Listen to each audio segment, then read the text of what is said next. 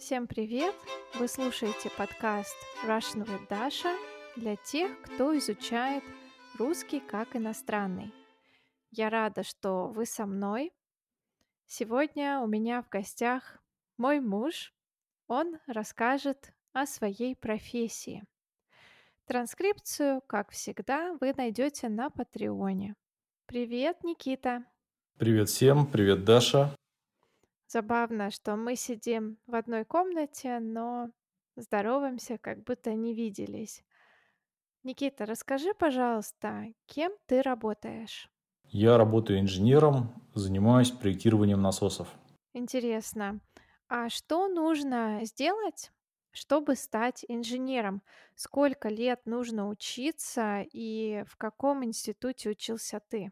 Я учился в Санкт-Петербургском политехническом государственном университете. Это кафедра машиностроения. А, учился я пять с половиной лет. У нас была программа, которая попадала между бакалавром и магистром. Называется специалист. И по окончанию университета я легко устроился на работу. А, точнее, я работал уже на последнем курсе университета. У меня была возможность устроиться и пройти практику. То есть, получается, ты окончил университет и все это время работал в одной и той же организации? Да, именно так. И единственное только, что у меня сразу поменялась должность. Так как я был еще без высшего образования, моя должность была техник-конструктор. После получения диплома я стал инженером-конструктором третьей категории. Хорошо, расскажи, пожалуйста, об основных обязанностях инженера. На мой взгляд, инженер – это многофункциональная профессия, потому что инженер отвечает в целом и за проектирование, и за, за нормальное функционирование этого оборудования, и в дальнейшем за нормальную эксплуатацию. И инженер, на мой взгляд, он должен э, учитывать все нюансы. Это и требования безопасности, какие-то международные стандарты, требования сертификации. Самое главное, инженер должен понимать э, физику э, изобретения, он должен понимать, насколько можно соптимизировать эту конструкцию, чтобы затратить минимальное количество денег на производство этой конструкции и чтобы эта конструкция была долговечной, работала и несла пользу людям. Инженер – это тот человек, который должен обладать постоянным интересом и творческой фантазией для того, чтобы находить пути для, для оптимизации конструкции. То есть у вас достаточно творческая профессия, есть как рутинная работа, так и задачи посложнее, когда нужно проявить смекалку, чтобы создать оптимальное оборудование.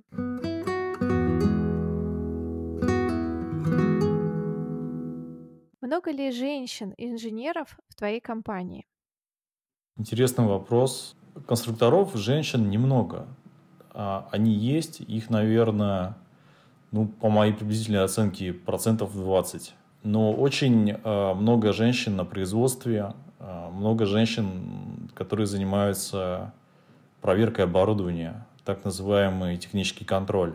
Технический контроль и оформление документации – это основная работа. Когда ты окончил универ, у тебя были все необходимые знания? Политехнический университет, да, он называется политехнический, потому что у нас очень много технических направлений идет. И база у нас идет обширная. То есть у нас порядка там 10-20 предметов по разным направлениям а, инженерного дела. Все это в целом мне пригодилось. Единственное, конечно, это было все а, в базовой форме. То есть а, глубокой информации нам не давали, да, в принципе, она не требовалась. Но когда я устроился на работу, этих знаний мне было достаточно на первое время. Но потом, когда я столкнулся уже с какими-то производственными нюансами, когда я получал данные после эксплуатации, данные по надежности, Я начал уже более глубокий анализ в определенных направлениях. Это потребовало изучения, и в целом э, открылись некоторые направления, которые требуют изучения в современном мире. Большую часть времени ты работаешь в офисе, но также иногда приходится работать в полевых условиях. Расскажи, пожалуйста, приходилось ли тебе работать в экстремальных условиях и часто ли ты ездишь в командировки? Командировка– это неотъемлемая часть работы инженера. Мы должны видеть, как эксплуатируется наше оборудование, какие проблемы возникают. Полевые работы, они жесткие. Бывает так, что приходится работать э, больше нормы, может быть даже в ночное время, потому что ремонт требует сжатых сроков. Обычно это так. В целом бывали экстремальные ситуации. Ну, например, мы были на одной станции, там мы видели, как бегала по участку обезьяна, также рассказывали, как заползали змеи в определенную ремонтную зону. И можно сказать, что эти условия были экстремальные. Также рабочие один раз рассказали, что забежала обезьяна, залезла на кран-балку и кидалась гайками в рабочих. Это, это было, наверное, самое смешное, забавное и в то же время неприятная история.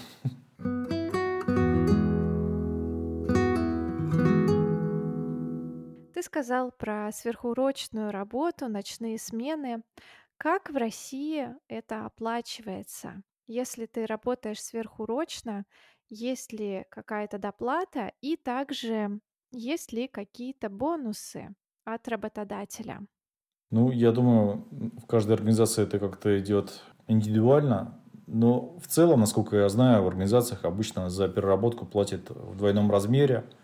Бонусы обычно выплачивают по завершении какого- какого-либо проекта, либо объема работ, когда ты выполняешь в срок с учетом всех урочной работы, да, конечно, руководители поддерживают э, своих сотрудников, потому что это непростая работа, и она требует вознаграждения.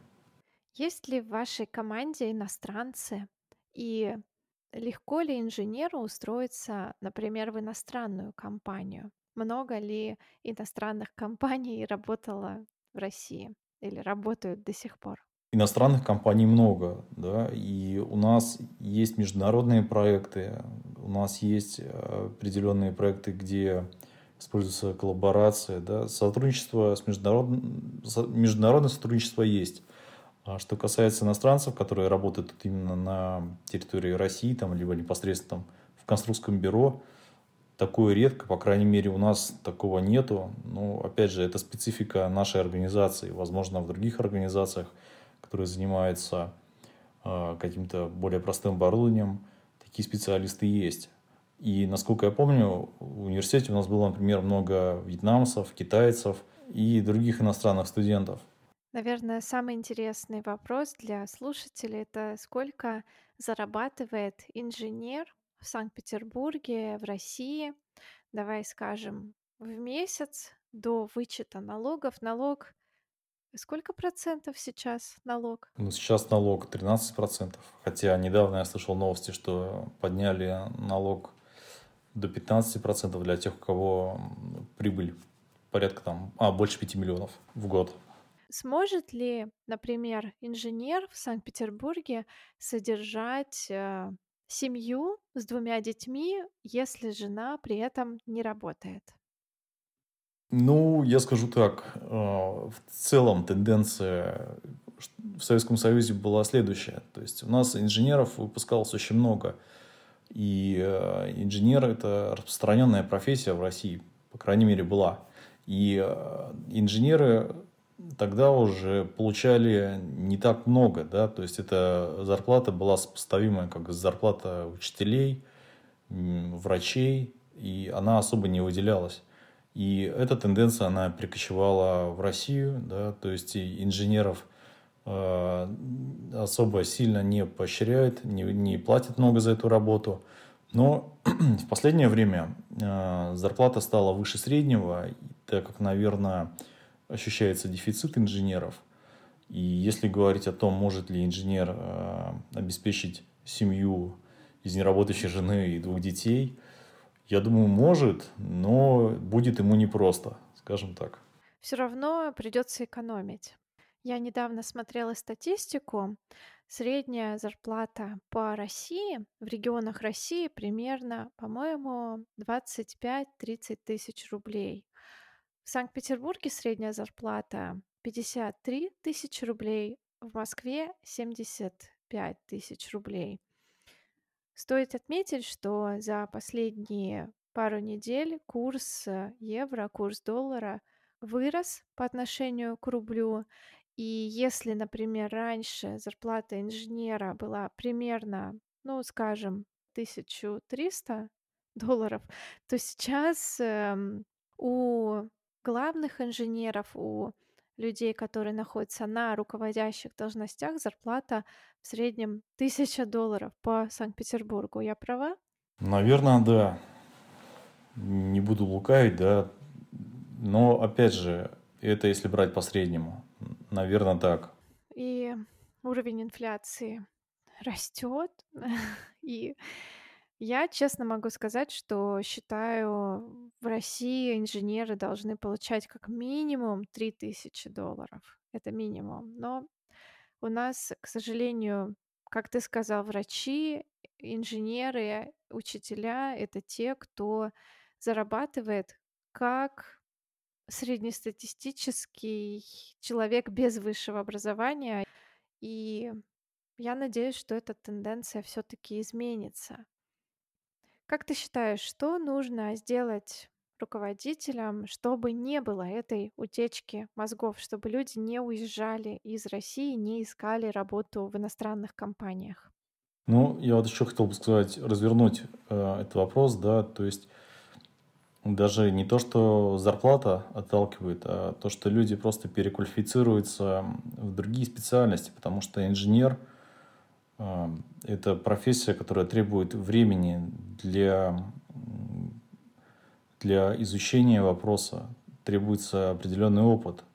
Инженером становишься на, на протяжении, я, ну, по моей оценке, 5-7 лет нужно поработать инженером, чтобы э, делать качественный продукт. Потому что ты должен учиться на каких-то ошибках, ты должен видеть опыт других коллег. Это, это сложный процесс. Проще выучиться на IT, на программиста, где а, не требуется столько времени на изучение вопроса и э, получаешь более достойную зарплату. Это один момент. А что нужно сделать?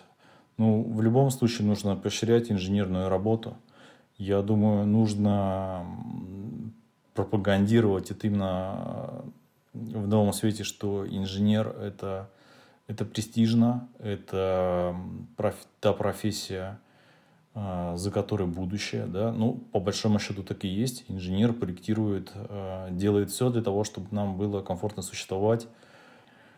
Я вот, например, стал инженером, потому что у меня вот в детстве был мотоцикл, там, в школьные годы, он постоянно ломался. И вот, э, я больше его ремонтировал, нежели на нем катался, и вот меня как-то вот этот момент спровоцировал, и мне стало вот интересно заниматься определенными механизмами. Я вот пошел вот именно в этом направлении. Вот, и нынешним поколениям нужно тоже понимать, что э, нужно видеть, как все это работает. Это, мне кажется, это очень интересно, потому что, по сути, это физика. А физика – это, это все.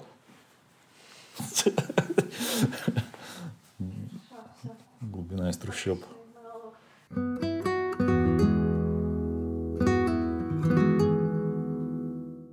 Если бы ты не работал инженером в этой компании, чем бы ты хотел заниматься?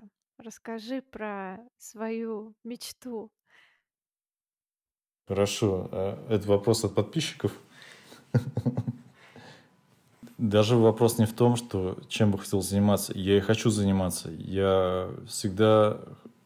Мне хочется заниматься работой с деревом, да. Хочется вот делать какую-то мебель, может быть, вырезать какие-то дизайнерские вещи. То есть вот мне, мне привлекает работа с деревом, различная обработка. Это приятная работа, вот, она спокойная. Как ты проводишь свободное время? Какие у тебя увлечения? Мое хобби непростое. У нас э, на даче очень много яблок, И э, так как их девать некуда, я начал заниматься сидроварением. Э, такой интересный процесс. Он, на самом деле, тут тоже можно поизобретать, как-то поиграть, э, там, не знаю, компонентами и получать на разный продукт, который иногда даже очень сильно удивляет. Вот. Второе мое хобби, мне нравится гулять с металлоискателем, заниматься поиском. Мы вот, собственно говоря, с коллегами э, организовали группу, иногда выезжаем, и э, это даже не тот процесс, когда ты там прямо находишь э, что-то там драгоценное, а именно нравится гулять, изучать места, изучать историю этих мест. Я получаю кайф, когда узнаю историю места, если будет находка в этом месте, то это очень классный артефакт. Какие интересные вещи вы находили? Ценный артефакт – это монета. Да? Монета – это ты видишь какая-то эпоха, э, какой год, соответственно, ты уже понимаешь ценность этого изделия. Но мне понравилось в последнее время, как мой коллега находил кольца. Вот ему вот прям везет, он находит кольца, и он нашел очень старое кольцо, по-моему, 16 века, мы так э, прикинули, да, ориентировочно.